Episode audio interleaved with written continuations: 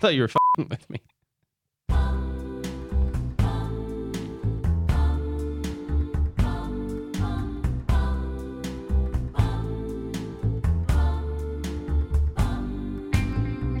Hello, fellow watch lovers, nerds, enthusiasts, or however you identify. This is 40 and 20, the Watch Clicker podcast with your host, Andrew, and my good friend Everett. Here, we talk about watches, food, drinks, life, and other things we like. Everett, how are you? So good. Yeah, So good. Yeah. I mean, shit. Everything's just great. it is. It's Every- Tuesday, right? Uh, it is. Okay. it is Tuesday. Yes. Yes, sir. It is. Uh, yeah. But I mean, I'm good. I worked today. I got some really good stuff done. Um, yeah.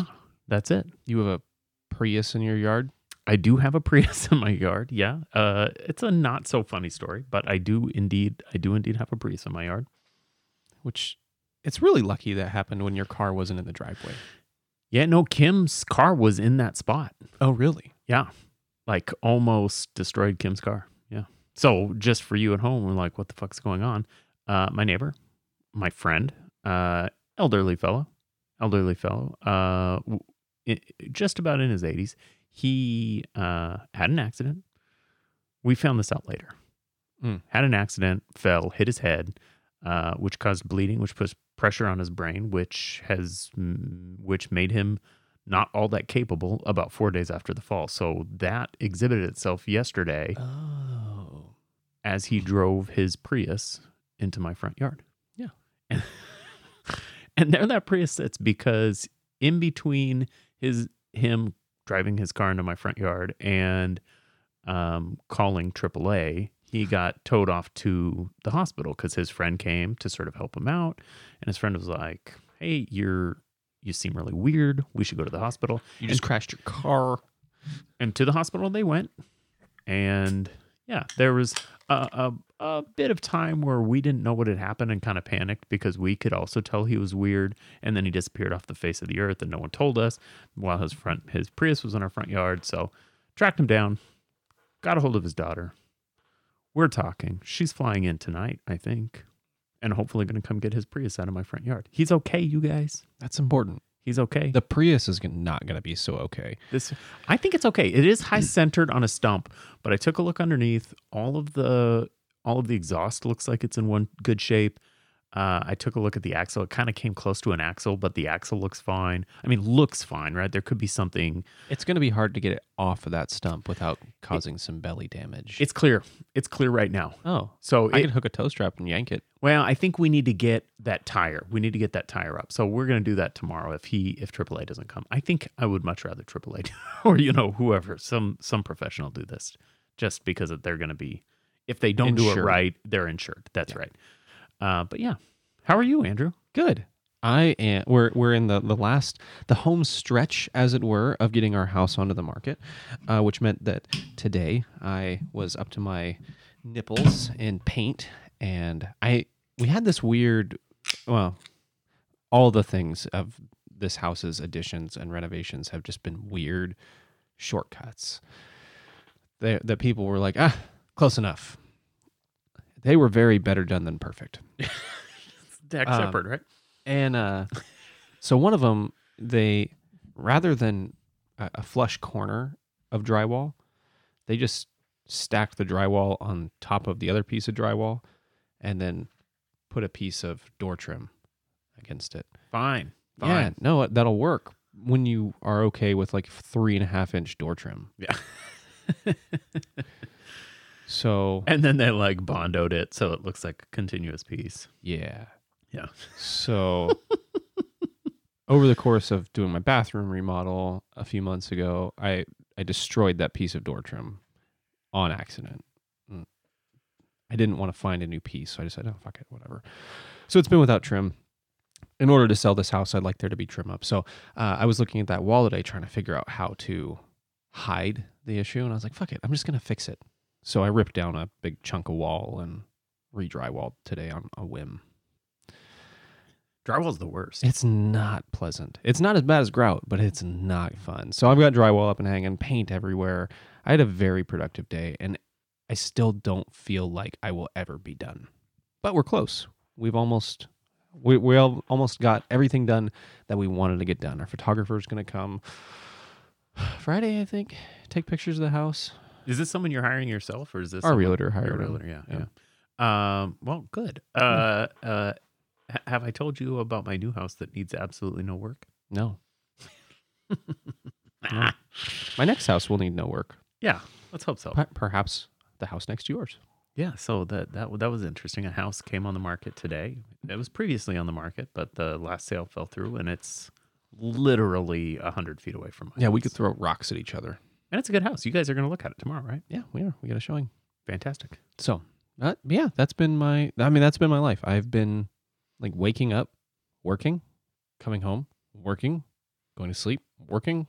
Just a just a wash, rinse, rinse, repeat of work and work and work. So I'm happy to be here. I'm happy you're here too. Yeah. I'm happy you're here too because today we are talking about watches. Two watches, specific. Well, two families. Yeah, like like ten thousand watches. two perhaps. families, Yeah. cousins, very Cous- extended cousins. Y- Yeah, or or perhaps uh or perhaps like competitors. Like uh like evil twins. Hmm. Like Wario and Mario. Mm. Or perhaps Wario and Waluigi. How I think far that's that's. I think that's more appropriate. yeah, how far can we take this? Uh so as you know, because you've read the tile on your screen, probably, probably. Uh, today we're talking about two movements, automatic chronograph movements, both of them. I would call them unsung heroes. Uh, and, and I think that's true for one of them more than the other. Uh, but we're talking about the Valjoux Ne ETA, It's the Valjex. the Valjex Ne ETA 7750, and the Lemania Lemanier. Lamagna, 5100. Uh, and, and there's there's a good reason. There's a good reason we're talking about these two watches because these two movements, uh, to use Andrew's correction, uh, because and and that is because I am of the opinion, having researched these a little bit, that these are two of the greatest movements ever made. And and you're not alone in that opinion. There's there's cult followings behind both of these movements. A- And so neither one of them the most famous automatic chronograph movement ever. I th- I think that that honor probably goes to the El Primero. Mm. Uh, yeah, I think so. uh, you know, for for a number of reasons, and we'll talk about the El Primero a little bit. Uh, but but these two are sort of the anti El Primeros. These are, I don't know, what would you what would you say? How would you describe the how these fit in the in the industry? These are the Honda Civic and Toyota Corolla of the industry. That's probably perfect. Yeah, workhorses, right? Reliable, cheap, workhorse, Moddable. amazing machines. Both of them. Both of them amazing machines. and not a lick of sex to them. Yeah. The sex we, we generate, right? The the sex comes with with our attraction to them. There's nothing uh, attractive about them. They are tools. Y- They are that's they are just bangers. anti attractive, Yeah. perhaps, in some ways. Yeah, they. I'm sure they did things like, oh, that looks terrible. Yes. Roll with that.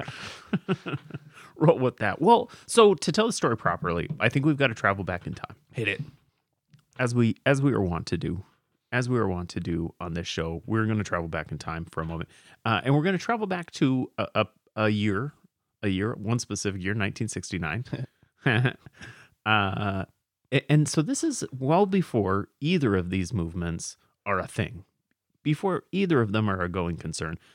And that year, 1969, is critical in watches for, for a couple reasons. A couple big things Mhm. happened in 1969. Um, the first, uh, the first thing that happens is Seiko in May of 1969 starts using their phenomenal uh, 6139 chronograph movement. Mm-hmm. Uh, not that anybody knows, right? Nobody fucking cares because Seiko's Japanese and they're just not in the conversation. And there's also not internet, so people are slow to find out. That's right. So so Seiko's got their 6139 operating and, and and also sort of simultaneously simultaneously we've got Zenith with their El Primero famously first automatic chronograph quote unquote um and and, and also this big sort of uh, chronomatic group, uh, Buren, Hamilton, uh, Breitling, Heuer, uh, and, and a few other companies are working on the famous Caliber 11. Uh, and, and and which one of those came first, the Caliber 11 or the El Primero? I don't think it's super important. Uh, I, I think, w- generally speaking, the Buren Group beats beats them to to market with an actual watch, but but Zenith is the one who who gets the the headline first or early in the year. And really, practically speaking, Seiko beats them all to market. But we've got three automatic chronographs that get released that year. So so more on that. Because another really important thing happens in 69. Do you know what it is, Andrew? the very first quartz movements Yep. come to market. Uh, Which it- is really interesting that we're that we're seeing a company like Seiko drop uh, a revolutionary movement and thinking they're big shit about it, and then at the same time drop something that kind of makes that first movement obsolete and re- like truly revolutionizes the watch world. Yeah, that's right. That's right. Two totally different avenues of approach on revolution happening in Japan. Yeah. Thank you, Seiko. Yeah. uh, yeah, quartz. The quartz crisis is not in effect yet, It's building though. but it happens fucking quick. It happens quick. So in 1969, no one knows it's coming. Maybe some people suspect, like, oh, this quartz thing. Uh, but but really, nobody's thinking we're not going to be able to sell an automatic movement in two years from right now, or five years from right now, or whatever. So we've got these three phenomenal automatic chronographs. We've got um, quartz movements happening, quartz watches coming out. Um, both Lemania and Valjoux at this time are behind the behind the eight ball. Mm-hmm.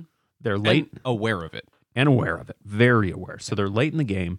Everybody's kind of known about this big caliber 11 group because there's too many players involved to keep it a secret.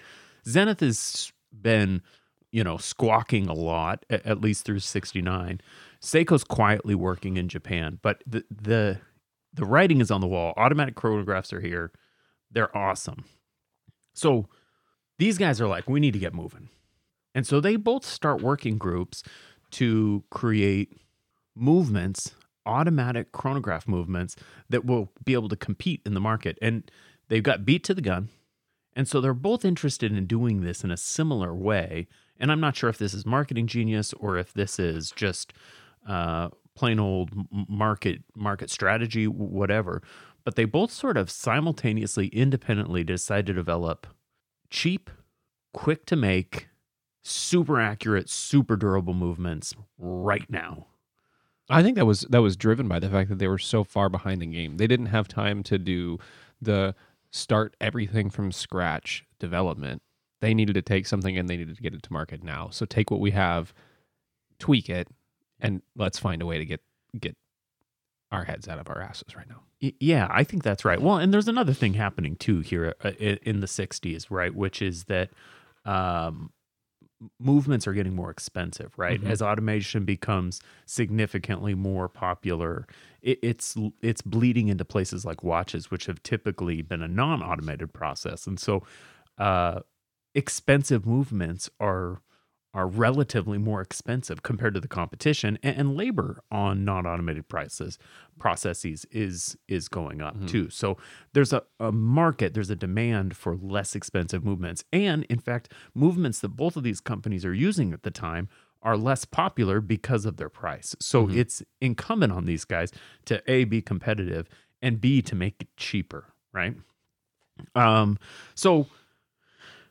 both seeking to make these streamlined, accurate, tough, servable movements. Uh, and and spoiler alert, I, they both generally succeed.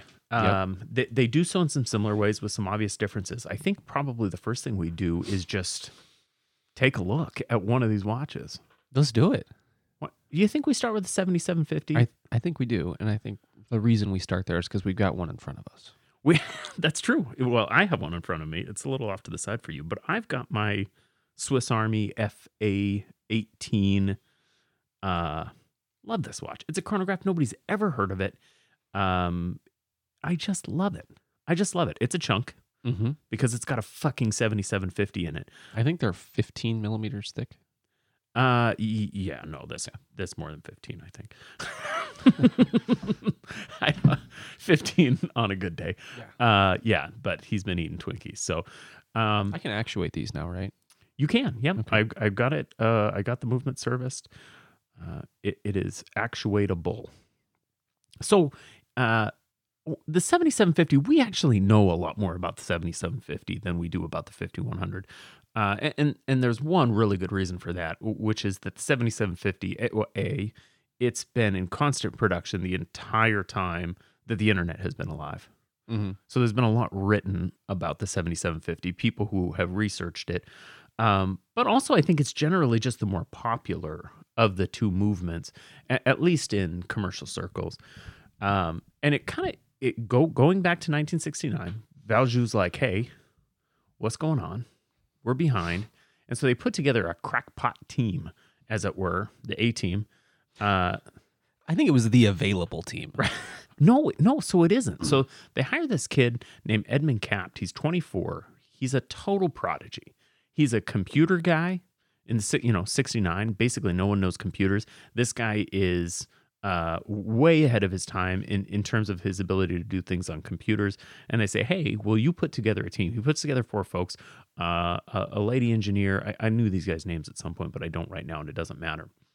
And they say, you know, we want a non high beat, just a standard beat, quick to market, quick to build, cheap to build, no column wheel, Mm-hmm. no column wheel. This is important.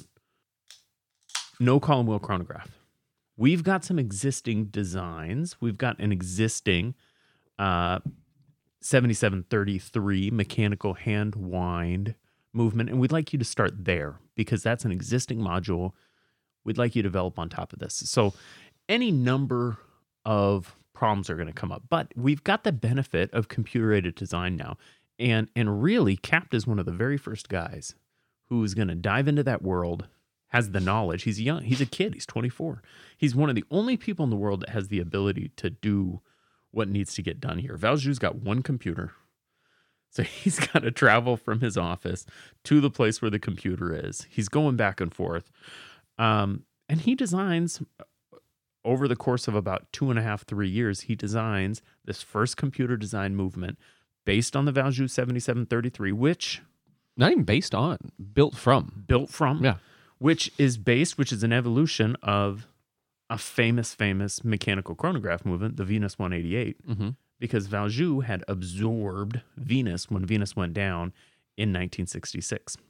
So this watch comes to market in 1973 and, and instantly starts showing up in watches. And it's super popular for about 18 months Yeah. because the bottom falls the fuck out in 1975. And and interestingly enough, the 7750's trajectory parallels that of its more famous sibling, cousin, colleague, the Zenith El Primero Rival. rival. So just like the Zenith El Primero, in 1975, these watches get shit canned. Mm-hmm. Watches get shit canned uh, because folks do not want to buy mechanical movements. And and not just shit canned. They told him they, they told Capt, just destroy it. Like get rid of everything. There's no reason to save any of this. pack it up. Pa- Like Not just pack, not pack, it up, Pack it up and get rid of it. burn it. Yeah, get rid of it. what?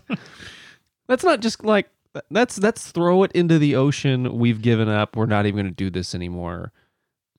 Kind of behavior. We quit. that's for uh, for the brilliance of the my of the business planning going into it. This hiccup was one of the most significant knee jerk reactions I've ever seen. And fortunately for them, he he was a little bit a little bit calm and said, "You know what? We're we're going to put it on a shelf." I think perhaps insubordinate. My suspicion is not calm, insubordinate. Loyally so. Yeah, he was making a rational decision. Knee jerk reactions are never right. never. never. So he said, I'm not going to set it ablaze. I'm just going to put it on the shelf. Have it. and and and there there it laid in wait. So, we're in the midst of the quartz crisis. Everyone's packing up their shit. No one knows what to do. ETA join in this time. Yeah, because they're like eh, enemy of my enemy, right? and they're the 7750 sits until I imagine he had it on the hutch above his toilet in the bathroom. Like all these dies, plans. oh yeah. But enter the 80s. So it's a it's it's a significant period of time, five years, uh, eight years. Yeah, eight years. That this is it's in a holding pattern, but enter the 80s. And things Fanny start to turn. packs. Yep. Neon neon green sh- jammy jam shorts. Tall hair, leg warmers. Fuck yeah. Screech. May you rest in peace. Oh. Oh. so enter the 80s. And it's starting to come back. They pull it off the shelf. They dust it off because that's the uh, the down spiral. Now mechanical watches have joined forces and they've started to remarket themselves, rebrand themselves as luxury items. You want to be cool? You got to buy a watch that you got to wind or that'll wind itself. Not quartz. The public comes back too. Yeah. So 1983, Mhm. I imagine they're at a meeting. In fact, I know I was there. Uh, it's a meeting, and they're like, "What are we gonna do? We don't have any movements." And Edmund Capt comes in. He's wearing a uh, he's wearing a baseball cap backwards. He's got like a, a base one of those ringer T-shirts on and a flannel shirt rolled up, sleeves rolled up, mid forearm. The logo on the shirt says 7750. And he's like, "Hey, bitches, guess what? Because what he's now 30. yeah, that's right. he's 31. He's got a he's got a joint tucked behind his ear. Uh, he comes in and says, "Hey guys, look, I got this thing. What do you think?" And in 1983, Valjoux reintroduces the 70, 7750 to market, and it explodes. This is quickly and almost immediately the most popular movement on the market. Because it was the only one being mass produced. Mhm. It was the only one that was quick to produce. And, and they, they sort of postured themselves to be purveyors of movements and not just watch production. That's that was their whole jam. That's right. Now they're providing other watch manufacturers with their machine. And now 40 years later, 30, 38 years later, the Valjoux 7750 is still a going concern. It's still in its 7750 stock form, found in watches that you can buy on Jomashop, Amazon, Mm-hmm. Harry Ritchie's Jewelers, whatever. For fairly reasonable prices, given the technology that's there. Anywhere from about a thousand bucks to significantly more than that. Oh, you can get them and under under a thousand. You can get into them at like five hundred bucks. and the architecture and the arc more and more than that the architecture that edmund capt came up with in the early 70s is still being implemented by other companies other companies are taking that architecture and putting their own spin on them Mhm. Very very expensive luxury horology houses are using that architecture in watches today Yeah.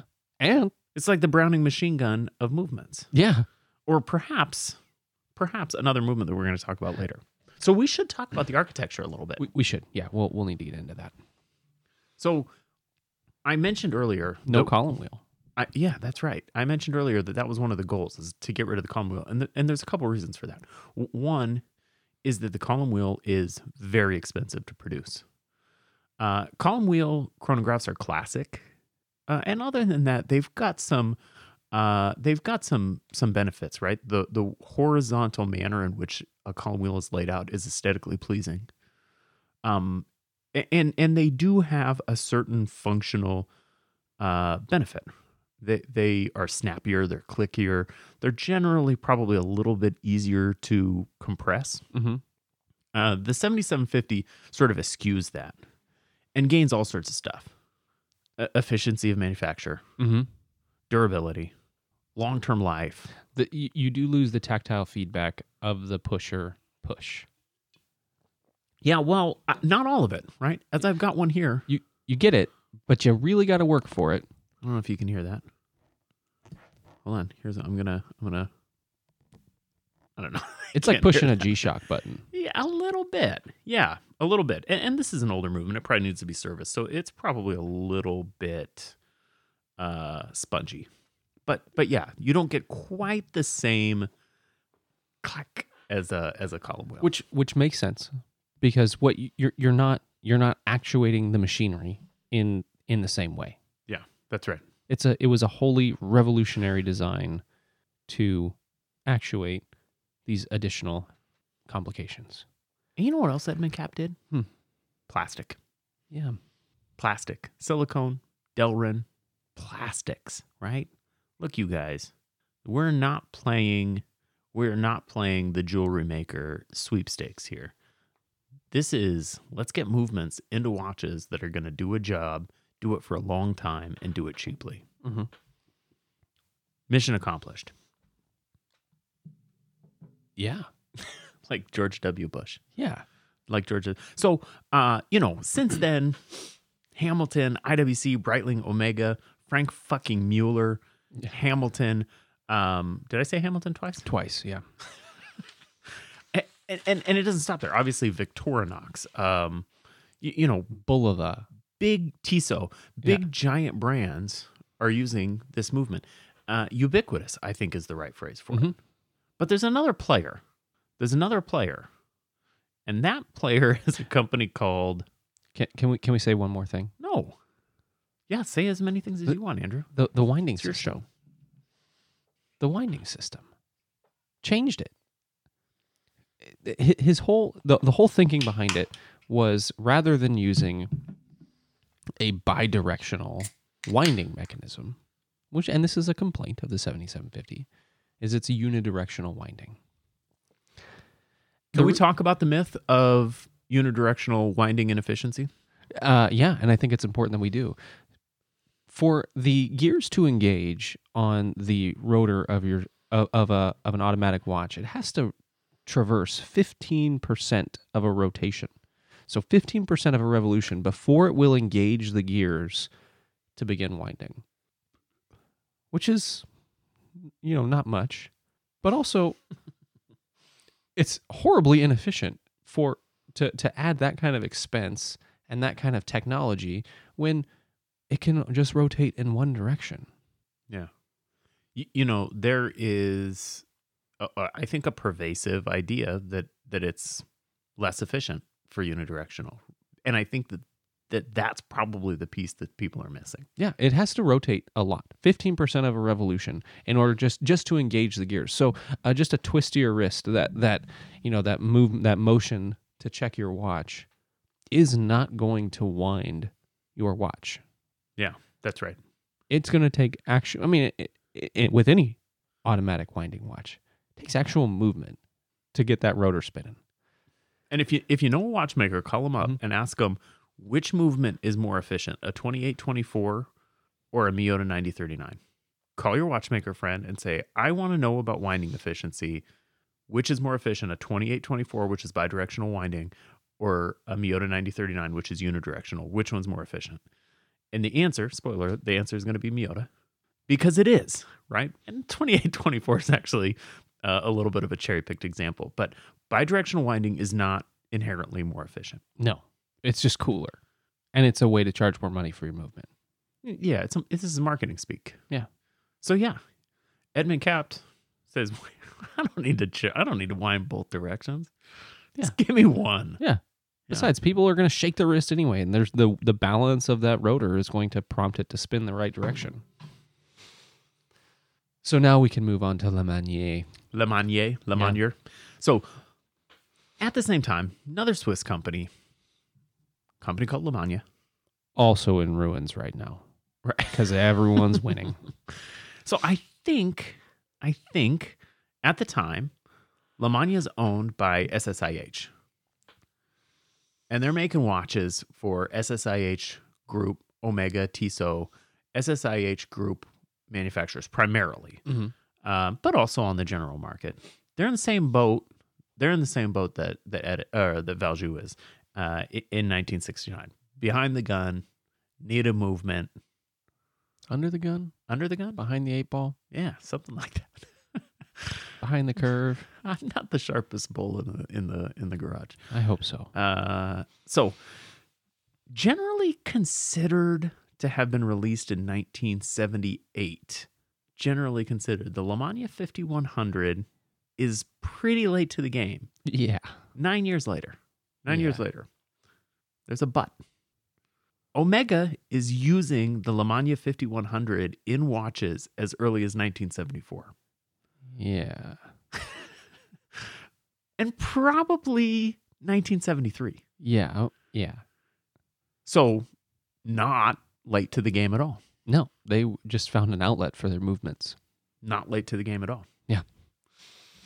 We know a lot less about the development of 5100. And I think that's because it was it. I think Omega was involved in the development in some capacity as to make it proprietary. Clearly, clearly they're they're capturing that information a little bit more carefully and maybe for good reason, right? Maybe they are weary of competition, they're weary of Valjoux development. hmm And so they're clearly withholding information in a way that Valjoux didn't, at least long term. Right. And so we just know less. We know less about how this thing got created. And, and in fact, until fairly recently, probably early 2000s, people did not know that this watch came out in 73 or 74. hmm They thought this watch comes out in, in, in 78. Nope. It was living inside some of your favorite Speedmasters. That's right. That's right. So, what's different about these two watches? Um, well, first, first, what's the same? Fifty one hundred, lots of plastic, hmm more plastic than the seventy seven fifty. These guys really liked plastic. They, at every step of the way, are finding innovative, cheap, reliable parts. So, you know, for instance, they use this KIF from the KIF company, uh, Mhm. Swiss company, uh, this KIF shock absorber versus the more popular Incabloc. They're using uh, silicone parts. They're using Delrin parts, lots of Right. Delrin. um, and, and implementing these great sort of revolutionary materials into an automatic chronograph. Uh, and and what they do is they produce probably the most durable chronograph in the history of watchmaking, almost certainly. Yeah. And long lasting. Not just not just actually like violently durable, but they they're still on the road. They're still on the road. Yeah. Indeed. And now, by the time this comes out, the 6139 is basically discontinued Mm-hmm. permanently and forever. The uh, Caliber 11, the Breitling Group Caliber 11, is taken off the market within a year because it's got some problems with the hairspring and overpowered in one direction and underpowered in another, and shit keeps breaking. Zenith El Primero, obviously, we know Zenith El Primero Still going strong. still going strong. It it like the it like the um 7750 gets pulled in 1973, Mm-hmm. 75, excuse me, Yeah, seventy five. And stored and stored until 1983. Uh, I have the fellow's name, Charles Vermont. A very similar story. This thing gets pulled. Charles Vermont takes all the stuff home. Maybe him and Edmund Capt were on their cell phones, and they're like, "Yo, Chuck, yo, Ed, Yeah. I'm gonna take all this shit home. What do you think?" He's like, "Yeah, I'll do the same." Yeah, we'll keep it safe because they're burning everything right now. I got some of these HDX totes, eight ninety nine. Yo, I'll drop you. All the tools and his CNC machines. So, so That'd be a good watch brand story. Stole a bunch of proprietary information and started producing watches. you, you know, Lemania being backed by SSIH has some abilities to capitalize on, you know, now 6139 is no, no longer Mhm. uh, uh, uh, in the equation. And they kind of were never really in the equation because Seiko's really living on an island. But they could also remain in production and eat loss in a way that other brands couldn't. Exactly right. Exactly right. So the caliber 11 gets pulled and and and at the same time this, you know, that that Breitling group has sort of evolutions of that, but it's kind of not a player. Zenith has shelved its its movement. Uh Valjoux has shelved its movement. So really, Lemania's the player. They're like, look, let's get in here. So they go to Porsche Orfina Mm-hmm. and they say, hey, you should use our movement in this really cool Porsche Orfina that's previously had the Valjoux 7750 in it. Mm-hmm. They go to all these companies, all these fantastic Swiss companies, and they say, we've got this workhorse automatic chronograph. And these companies who are making workhorse watches that need a chronograph, Sinn, among them, are are like, hey, yeah, let's. We're building military spec watches. We need them to not get destroyed, and they're seeing a big market pump because they filled the vacuum of the need for an automatic chronograph. Because nobody else was doing it, and they're building I mean, everyone's using it. The, the the during this time period, the only automatic chronographs are powered by the 5100. Essentially, right? There, there's some other movements in the game, uh, but but really, this is the player. It's the 5100. This fat, 8.2 millimeters thick, Lemania 5100. It's in everything. Mm-hmm. Omega, Sinn, Heuer, Orfina, Tutima, Fortis. Yeah, everyone, everyone. And so what these companies discover is this movement is fucking incredible. It's incredible because of its particular combination of plastics, really sort of utilitarian industrial production means.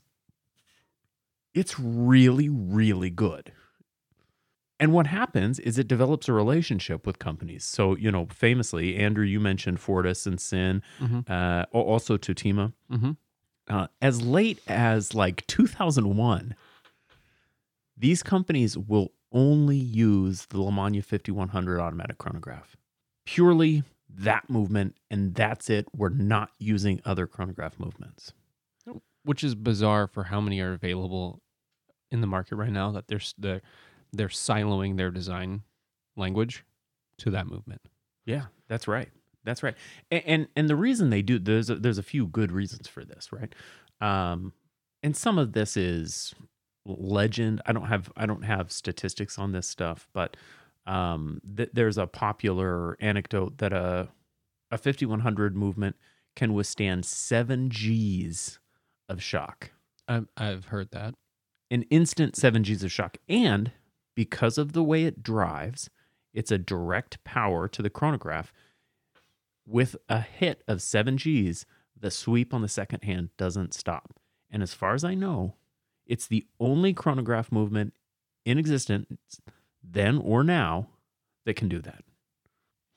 Seven year service interval, service interval, which is really good. It's really good by today's standards. Was amazing. That's basically never serviced for an 80s produced watch. That's right. By 1973 standards, I mean, that is out of this world good. And so these companies are like, we can't send anybody out to the field with anything but this. Mhm. This is the only watch that meets our military specifications. The only movement, excuse me. And they were pumping them out. Pumping them out. They sold a fuck ton of them. Maybe not as ubiquitous as the 7750 because of that eight year gap, though, damn close Yeah. and the relationship with these utilitarian tool watch companies, Sinn and Fortis and Tutima, Mm-hmm. um, certainly more ubiquitous in that military space. I I think they the that workhorse uh, banger of a of a movement limited it. I think it could have been as ubiquitous, ubiquitous as the 7750, but I think because of its target market, it lost out on the other opportunities. So, sadly, and much to the chagrin of the military watch community, Lemania discontinues the 7750 by a 5100. Yes, the Lemania 5100 by about 2003, 2004. It's gone. There's some genetic successors. I think Mhm. probably the most uh, significant one that I read about is the ETA CO1.211. I don't know a lot about ETA chronographs, um, but it's a genetic sex- successor. But it misses the most important thing, and we haven't mentioned this yet. One of the things that makes the 5100 so special is the central seconds hand Mm-hmm. So, unlike basically every chronograph that exists today and, and then, the 5100 implements a minute hand that tracks your chronograph time. So, it's a four hander, as that were. I think it's actually a six or seven hander. Seven. Seven hander. But one of those hands is a central chronograph minute counter. And, and and ETA's done this with some modifications, as well as ETA, um, uh, or as well as or as well as some other famous companies, right? So we see central minute counters. Oftentimes they're clicky. This is just another minute hand that operates off the chronograph Mhm. module on the center, which makes timekeeping significantly easier and more accurate. Instead of having 30 minutes, you've got 60 minutes. Uh, and so all you have to do is look down. You've got a clearly designated minute hand that's keeping your chronograph time. So now you have seconds centralized and minutes centralized, which is which is a boon. I mean, if you can imagine using one of these in the field, that's a fantastic thing. Yeah. Or in any under in, under any amount of stress. Yeah, it's a it's a really cool movement. You know, I know some guys who will run in a chronograph, and and I have run in a analog chronograph before. I don't find it particularly pleasing because when you're running, everything's shaking. You look down, and you cannot read a sub dial minute hand. Mm-mm. You just can't do it. So having that is really an, an effective thing. So this new caliber CO1.211 eschews that. And, and so there's some, there's maybe a sentiment that that's actually an evolution of the 5100. They've made it more durable, more robust, cheaper yet. But I think really you get rid of the thing that makes the 5100 so cool. Yeah. And other than that, it's gone. 5100 is no longer a going concern. Digital. So, in light of the mandated title for this episode, I think we should talk pros and cons Oh yeah. We should. We should get there. because I, I don't think there's a clear winner. I think our versus title that we've given you is probably a bit of a red herring. I think so. This is really a celebration of both of these movements. Yeah. But I think it's okay to talk about you know the pluses and minuses of either. Um, I think we could start with a really simple one in favor of the 7750. You can still get it. Brand new in box. you can still today get a 7750. Now 10 bajillion 5100s were sold and you can still find parts. They can still be serviced, they can still be repaired. You will be able to find parts for 5100s from now until the end of time. That's not a concern. Yeah. But what you can't do is you can't pick up a brand new 5100 movement and plop it in your watch. True. I think that's a point for the 7750. I think that's a big point for the 7750. It survived. Now, many of the 7750 uh, iterations that are available are either cost prohibitive or suck. There, there are I, uh, from from my my looking into them, there weren't many out there that were particularly appealing. Maybe just to me. You mean today? Yeah. Yeah. Yeah. In the way of brand new in box watches. Now there there were some that were quite appealing, but they were also twelve thousand dollars. Yeah. So Yeah, which is interesting because uh, another point we're going to give the the 7750 is its relative thinness to the 5100. yeah. if you remember, the 5100 comes in at a whopping 8.2 millimeters, while the 7750 smokes it Yeah.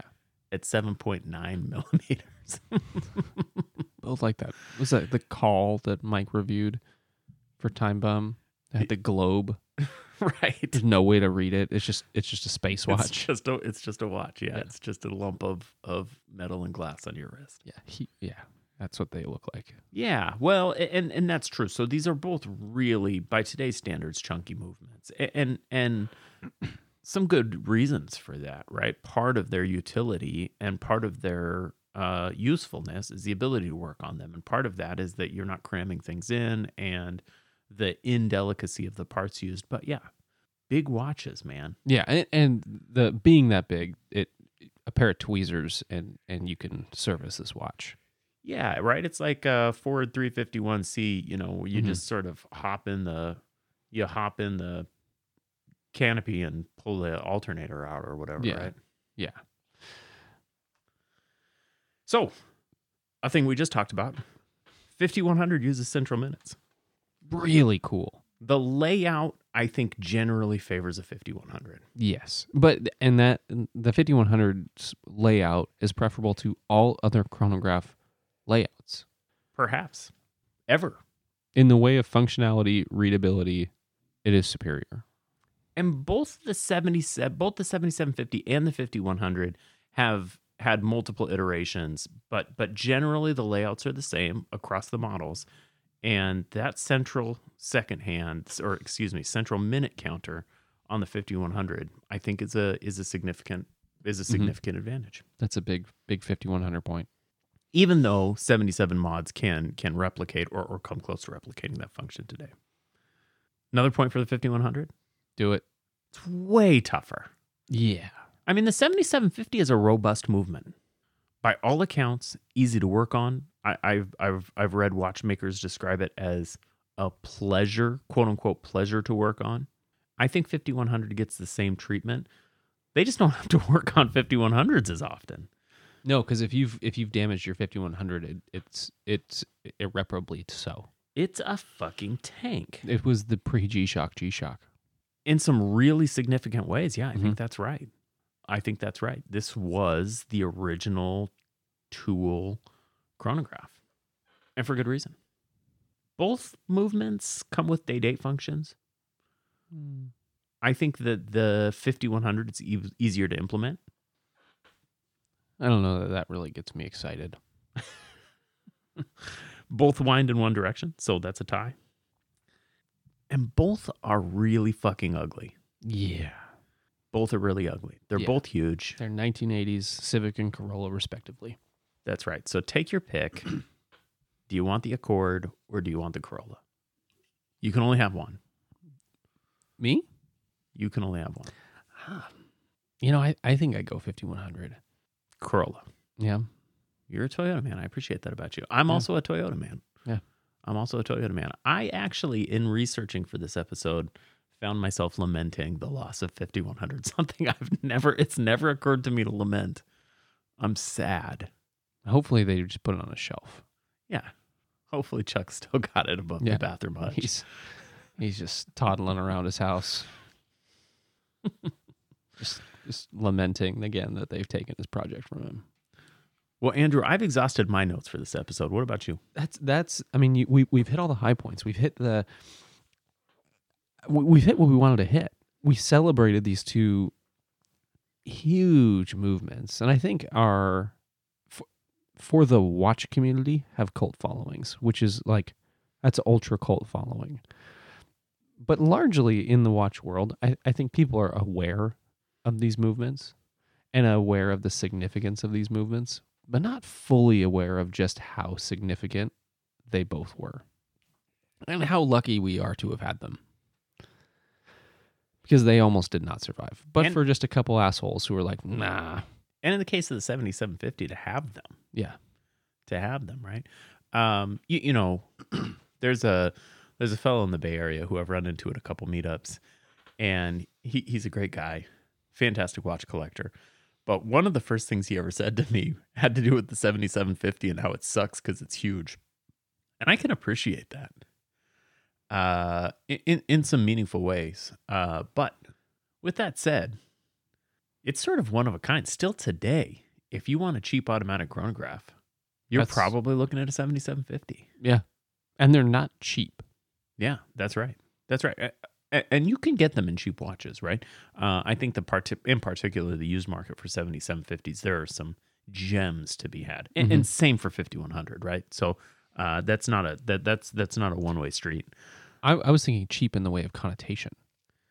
They're inexpensive, Oh yeah, and and you're gonna get a, a lot of value knowing that that's what's powering your watch. yeah. I do personally. I, I'm a big fan. Yeah. I'm yeah, you big love that watch. It's not. I mean, it's not a particularly attractive watch, You know, everybody hates this watch, but it's a cool watch. I love it. Yeah, I bought it. It was sort of an impulse buy. It's my second least favorite watch you have. Is my least favorite the Titanium G? Yeah. and these are two. They're probably two of my favorites, Yeah. right? These two and the uh and the Pulsar. Yeah. I love the Pulsar. I don't like the Titanium G, and that just doesn't that just doesn't do it for me. I like the watch; it's cool. I I I see I see what you see in it, but it, it doesn't do it for me. Yeah, you know, you know, this watch is very much so. Just again, talking about the FA eighteen Victorinox. Uh, this is not part of the Victorinox professional line, which was a thing in the late '90s, early 2000s. I think this is not part of that Victorinox professional line, but it's very much in line with that that pro line. I think that this was probably about an eleven hundred dollar watch when it was new. You can pick them up for five to seven hundred, probably a little bit more on a bracelet today. Um, I bought it and I was like, that's a seventy seven fifty in a great looking package. It's compact. It's about thirty nine millimeters, maybe thirty eight millimeters. Oh, it's it would be so great if it had a thin movement in it. if this had an El Primero, it would Oh, be jeez. sick. Uh, I, I actually kind of like the chunkiness. You know, I've been wearing it on this gray pebble, sort of a charcoal pebble from uh, Cascadia Strap Company, our friends in Portland. Um, and, and it wears really well on this strap, but I think I might put it on a NATO for a couple months, maybe a black NATO or something, um, just to Just to some more wrist presence. Yeah, yeah. Well, uh, you, you know that's that's a concern, right? hmm Um, I don't mind it, right? I don't mind the chunkiness, and, and and really, it's compact enough that it's not particularly huge. It fits under my shirt sleeve, so I don't have anything else, buddy. That's it. We've covered it. We did it. You- Welcome to the world of the 7750 and the 5100. You know, we're not we're not experts at anything, right? No, we're I'm not a- even good at our real jobs. I'm an expert on real property law. Andrew is an expert on law enforcement. And outside of that, we know shit about shit. I can I can drink a good beer though. So there's a chance we got some stuff wrong. We certainly mispronounced names. We probably got years wrong at some point. Uh, feel free to chat with us if it's important. We'll make the correction. Um, or just to say, hey, there's more to this story and you guys missed it. We love that. Uh, a- and if it's appropriate, we will we'll update this this uh, this episode. or we won't. Andrew, other things. What do you got? I got a new thing, and it, it's something that has uh, something of the like has been in my targeted advertising, and it's been in my uh, consciousness for some time. Um, but with all the trim work that I've been doing, uh, I finally got a tool that I've been kind of like intrigued by, and Is it a Festool? no. Uh, and kind of excited about getting, but just haven't really had the reason to buy it. I got a contour duplication gauge. Tell me more. So, what it is, Okay, I can see it. They can't see it. it is a ruler with some free sliding teeth. Like it's a comb, basically. And what you do is you take this ruler And you- and you- you Press it. Uh, no, imagine the things that you used to play with as a kid. For those of you who were kids in the 90s, that Like metal box, pins. that metal box that you put your hand in and then you turned it over and it held the mold. Yeah. Okay, it is that In two dimensions. in two dimensions for the purpose of measuring strange shapes and angles for which to cut things around. Oh, I'm feeling so you. what you do is you just place it against the weird object that you're having to cut against. You create the mold, you pull it back, you use that mold as a stencil on your material, and you cut it. And I got one at Lowe's. I got like just the cheap right there on the shelf at Lowe's, like 16 bucks. You can find nicer ones that lock and that are a little bit more robust for probably 20 to 30 bucks, but they're not an expensive tool. Uh, they're they're a fun tool because they're cool to just play with. Because all of us remember putting your hand on Yeah. that metal pin thing and then your face on that metal pin thing and and forming it to your face. So that's what I have now, but for Your adults. quote unquote face. Yeah. Yep. Uh, so that's what we have now. And I I used it to cut some uh, threshold covers for tile to hardwood transition. Yeah. I used it to cut some trim pieces. I, I used it a lot. I used it on things that didn't need used on today. That's right. That's a 45, Andrew. Yeah, yeah, yeah. No, I'm familiar with that cut. Uh, I, I my miter saw locks at that angle, but I I'm gonna stencil that shit and use a and use a circular saw. Um, so yeah, that's uh, that's my other thing. Uh, the one that I've I've seen a bunch of ads, but I just I got the Lowe's special. I have here pulled up um, from a, a company called Smart Saker. Saker. That's what it is. Saker. Uh, and I think this is I, I think this is the one that has I've had all the targeted ads for. Um, and honestly, it, it seems superior to the one that I have. It's a it, it's a little bit more robust. It locks in place, which is nice. You Yeah, it looks like it's got some screws or uh, something. well, so you can adjust the tension, but it also locks. So uh, you can you can once your stencil is is made, you can lock it in place so you don't get any free floating teeth while Yeah. you while you adjust from one platform to the next. So this is uh, well, it says it's on sale from eighty dollars. it's like uh, But that's it's- like Invicta sale. It's forty bucks. Yeah. So, eh, you know, right on the top end. But um, I think if you're doing any sort of tile or anything Yeah. like that, that's tile Fantastic. thresholds, yeah, just anything anything weird. yeah. uh, yeah, it's it's worth worth taking a look at. And it, it's just kind of a fun tool to have, even if you're not using it. It's a toy, basically, for me. You know, I would say the one thing I see about that is it doesn't have a ton of depth. I would like it if it was that looks to me like it's probably about six inches of usable depth, Mm. maybe four. I would like that if it was about 18 inches of usable depth. Yeah, but at that point, you're like, Yeah, Mm. sure. that's unnecessary amount. Yeah, well, I'm thinking about like tile, like cutting around uh vent floor vents or something. But yeah, yeah. I, I mean, 18 is probably excessive. but- Yeah, if you're if you're having to, I mean, I I see worlds where you're gonna have to cut more than six inches, but at that point, you should be using something else for your stencil. good pick. I like it. Yeah. I've got another thing. Do me. So I I've seen on Disney Plus a- and and furthermore on like uh, uh, Gizmodo or whatever websites I I'm on blogs and whatnot uh, mention of the new Marvel series WandaVision, which is actually the names of of two Marvel characters who fall in love and become romantic. It looks very weird. So I had the same feeling. I was like, this looks stupid. I don't get it. I don't get what they're trying to do. The way the trailers present this is Marvel characters in a 1950s sitcom, sort of an I Love Lucy Yeah, era sitcom. And, and that's not inaccurate for a little bit. Um, took a flyer because the kids were into it. Betty in particular was like, I want to watch WandaVision. I was like, well, shit, man. If you want to watch WandaVision, I want to watch WandaVision. is it sitcom or is it superhero-y? You got to watch or is it dude. neither? It is both. And it's more superhero-y as we advance. Um it's phenomenal. So I think we watched episode 4 tonight and I believe we're current. Uh and I cannot wait to watch the next episode. Hmm. It is amazing. And I'm not going to tell you anything about it because anything I tell you will ruin it. It's that bad. Uh, no, It- but the joy is in the twists. Okay. The joy is in the twists. Uh, it is totally delicious entertainment.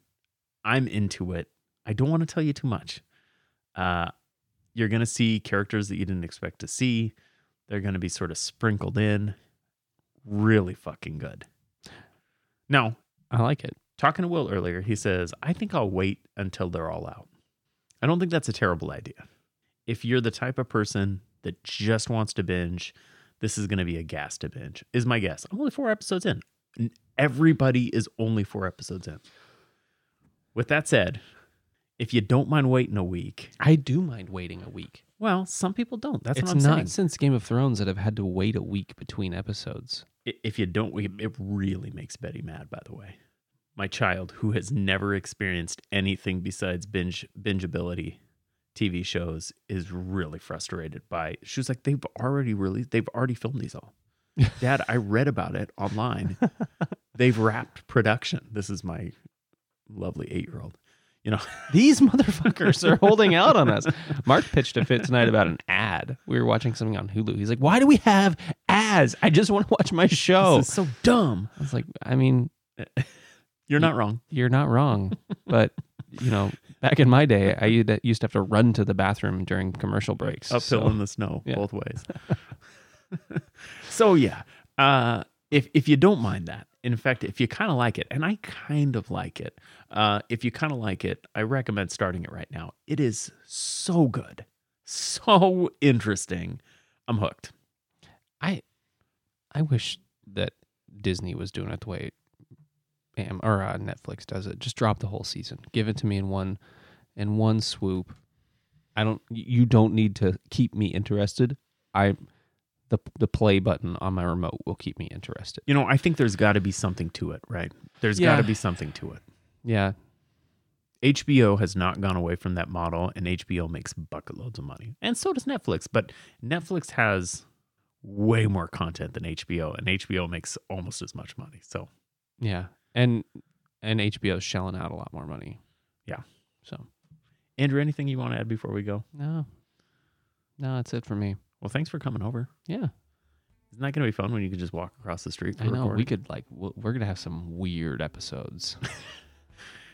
Hey, you guys, thanks for joining us for this episode of 40 and 20 the Watch Clicker podcast. It's been really fun. Check us out on Instagram at 40 and 20 at Watch Clicker. Please also check us out on the website. Look, all the podcast episodes are on there. Lots of articles, reviews. I published, I republished an article that I wrote many, many moons ago on the SKX this week. I think it's great. Check it out. it's pretty okay. If you want to support the show, you can do so at patreon.com slash 40 and 20. Access to our Discord where lots of good stuff happens.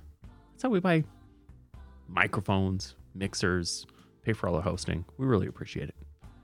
And don't forget to tune back in next Thursday for another hour of watches, food, drinks, life, and other things we like. Bye bye.